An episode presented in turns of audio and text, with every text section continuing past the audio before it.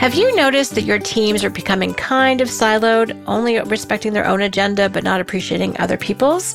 Well, stay tuned as we talk about a higher level of unique ability teamwork, not just teamwork amongst individuals, but actually amongst teams. Stay tuned. I think you'll like it. Hi, Shannon Waller here, and welcome to Team Success. Today, I want to talk about a different aspect of unique ability teamwork and not one that I've really touched on all that much. We're often very focused on teamwork between individuals, how to look at things, how to appreciate other people's talents and capabilities and missions and goals and visions, how to grow your own. But today, what I want to talk about is actually teamwork between teams. Well, first of all, I've had my own experience of it recently. So there's that. There's teamwork and lack of teamwork between teams. So, but I want to share with you a model that we have in coach, which is called front stage, backstage. Incredibly useful framework for really appreciating where your time, energy, and attention goes. So the front stage is just like a theater. This is where you create the magic for your clientele, for your audience. This is where you want them to wonder, how did they do that? And you don't actually usually tell them. So aspects of the front stage are creating a unique experience for people. It's your packaging and your branding, like who you are as a company persona. And then your value creation, the difference that you make in other people's lives and their businesses and their futures and solving the problem, maximizing their opportunity and reinforcing their strengths. This is really what you're doing in terms of value creation. And what is fascinating, and I could talk for days about front stage value creation, is that value creation is in the eye of the beholder, just like beauty. A, you can think that you're putting in a ton of time and effort, but unless there's a result at the end of it that they really value, it's not value creation. So this is why it's always worth checking in with your audience. Like, oh, what are we doing for you that's creating the most value? And sometimes the thing that you really work so long and so hard on, you put all this investment, they're like, mm, that's okay. But this thing you do, this small little thing, the fact that you always call me after our meetings, here's the checklist. We're doing a renovation right now. And we walk through to see what they've done with the demolition. And three days, they did an incredible amount of work and it's impeccable. But what was I most impressed with? The checklist that they had taped to the wall. I was like, oh my gosh, that's incredible. I am working with organized humans more so than myself.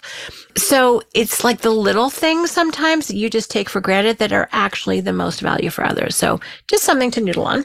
But what we're going to focus on today is more the backstage form and function that produces this incredible front stage for you. So the backstage, this is your team. We love using this theater analogy. Totally makes sense for teams, by the way you know, sometimes taking strategic coach concepts and tools back to the team is more challenging. They get front stage, backstage in seconds. So this is a great one to share with your team if you're in that position. So one is capability. you have to be good at what you do. You have to be able to provide those products and those services and those experiences. And you have to have people that are capable at all the different aspects of putting that together. That's a given. Then there's teamwork and communication, kind of what I talk about most of the time you know, how do you understand and appreciate other people's strengths and capabilities and how can you mesh those together? How can you communicate better? But today I want to talk about the third element of backstage, which is coordination and organization. So this is how you integrate the individual teams together. So there's individual teamwork with one another kind of on your team. And then there's how do you coordinate your teamwork? This is vital. And I've been thinking about this for a little while. So I'm very excited to be able to talk about it today. I just had my own recent experience. So I'm sitting in the seat of head of marketing, steep learning curve, but we're having fun, making progress. And one of the things I noticed is I, of course, am focused on the teamwork on the team and how to have people be speaking up more, more collaborative, more in their unique abilities. That is 100% my focus with this team. And then obviously producing the results that we're accountable for. But then also we can be really strong and good within ourselves, but how well are we working with other teams? And lots of stuff is going really, really well, but there are a few little rubs. And also this works the other way too when people are working with us, how they can kind of fit well into our teamwork or where they can create some tension or some friction. So this is kind of like a higher level of unique ability teamwork. When you really take a look at, okay, we're functioning well within our own team. How good a teammate are we with other teams in the company. And sometimes this is even with your clientele. How are you in teamwork with the outside? But I'm going to focus on the inside today. So it's just been really fun. In fact, just had a meeting yesterday that I'm very excited about because you know, there's certain things that marketing does that are working extraordinarily well for others. And together we produce great things. So we were meeting with production. And there's other things where just mostly on the timing basis, it was like there was a rub there. And I don't know about you, but as a person, I don't like working with people in a way they go, ugh, something else from Shannon. Ugh. Oh no, not getting it in time to do my unique ability. I don't have enough time to be creative. It's rushed again. It's last minute.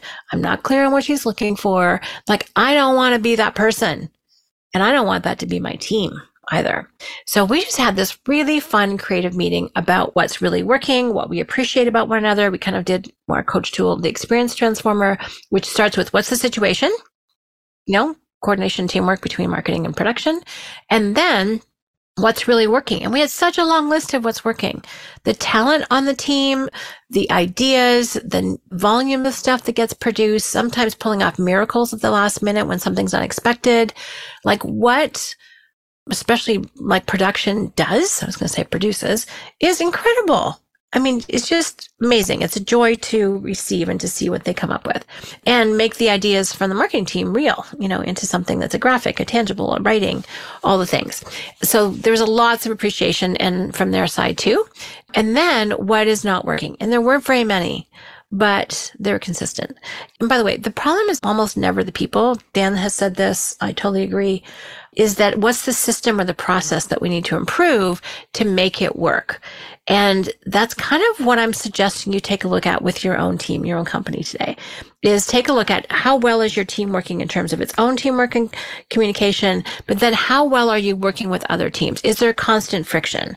Like there tends to always be an issue between sales and the delivery of that. You know, sales goes and promises everything to everyone in a really short time frame for less money. And then the company is responsible for delivering on that. And you're like, what? How is that even possible? So, you know, sales and manufacturing, you hear about that all the time. So how can we really make it work for one another? And it's a fun conversation to have. I have to say, it's exciting. It's knowing that you're not going to be an irritant. It's producing results that are faster, easier, cheaper with bigger impact. It is, again, being very results oriented. It's actually being alert, curious, responsive, and resourceful to what your other teams need as opposed to being in a silo. So this is really about breaking through silos. And it just has to do with that appreciation and willingness, appreciation for the other team and what they're producing, what they do, and then a willingness to engage in that higher level of teamwork. And we left that meeting yesterday with some very clear tangibles, including something that's going to be the subject of one of the next two future podcasts. And that is the importance of having things written down in a way that everyone can contribute to it. So in coach, we use the impact filter and there's lots of different riffs on that to really state your intentionality. What's going to happen? You know, two of the people are going to go off and create some templates and really make sure that everything is included so that the team knows exactly what's expected.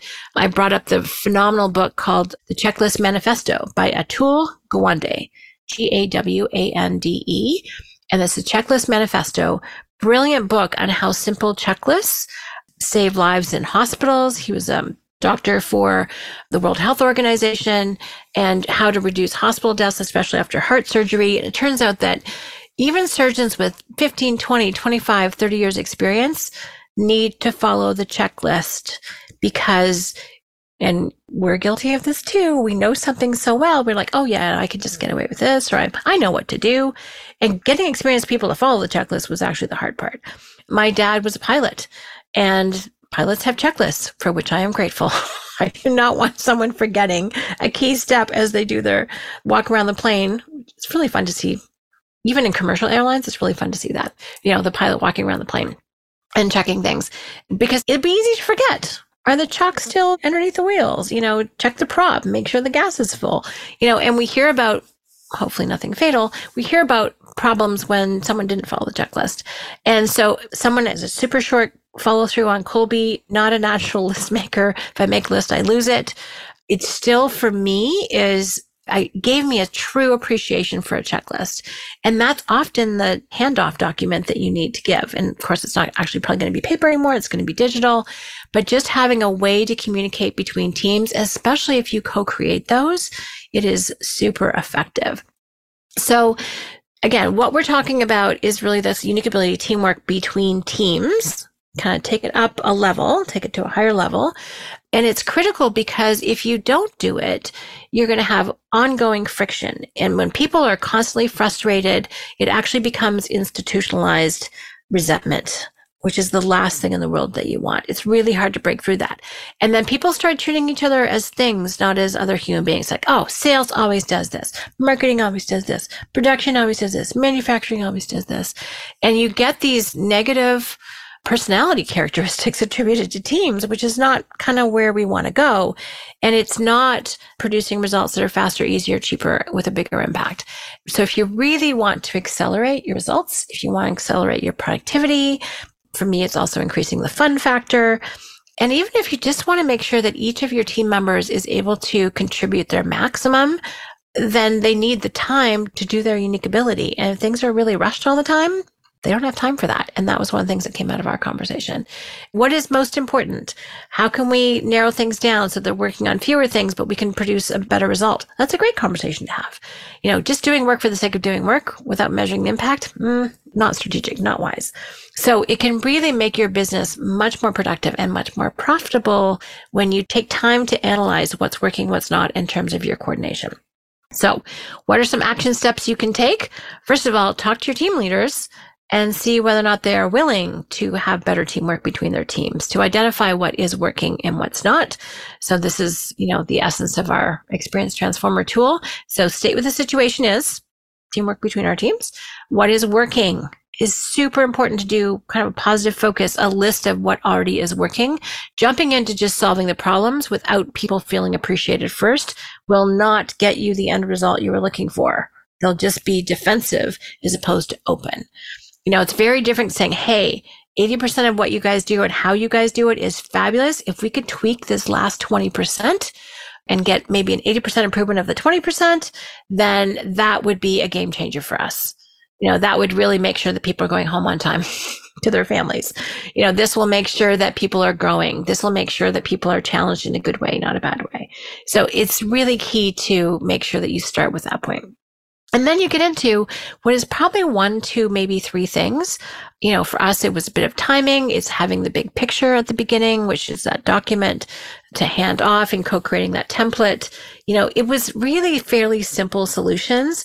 Also, we, one of our issues was, so we're coaches focused on our branding and just making sure that we're current with who we are and that that's represented and we package ourselves well. So working on that front stage result, but it happens, happens backstage. And who's going to be in charge of the branding? Who's going to be not the officer, but who's going to hold that and go, yes, no. So that was actually another responsibility that we decided needed to happen. And where should it live? Well, it shouldn't live with marketing. It should live with production. So that was kind of a fun you know, decision that we made in that particular meeting. So again, those are our particulars from our company, but you have your own as well. Like who owns what? You don't want to have a tug of war across the line on key things. So decide what the key issues are, decide if you need a who for that, who's going to be the person in charge, and then just, you know, figure out how the hows can happen better. And it's often by writing them down into a template, into a brief. I am a huge fan of using the impact filter because it is so key when you're communicating something to your own team or to another team, they have to understand the why. Because if they understand the why, they can employ a higher level of creativity to the problem. If they're just being told what to do, execute this little task and step.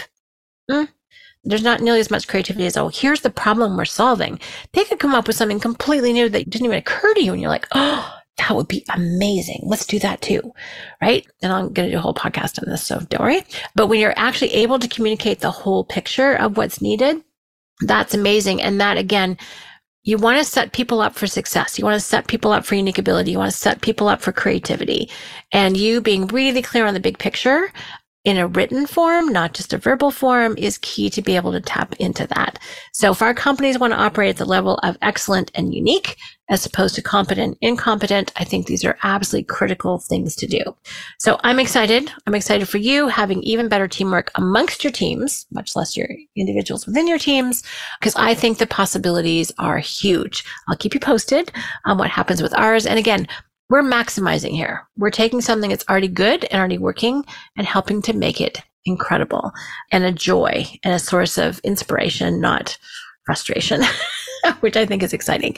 So again, you don't have to revamp everything. You don't have to start fresh. You don't have to fire everyone and hire a new team. No, simply focus on what's working, identify the few things that's not, and put in place the system, the who's, and the how's to make sure that that can happen. All right. Hope this has been interesting, inspiring for you. If you sense some friction, this might be why. So I hope this context of this conversation helps you take action in a positive way so that not only can you have, you know, great appreciation amongst your individual teams, but that as a whole, your teams are all working in sync as well. All right. Well, thank you so much for listening. Really appreciate it. If you have any questions or comments, please let us know at questions at strategiccoach.com. And as always, here's to your team success.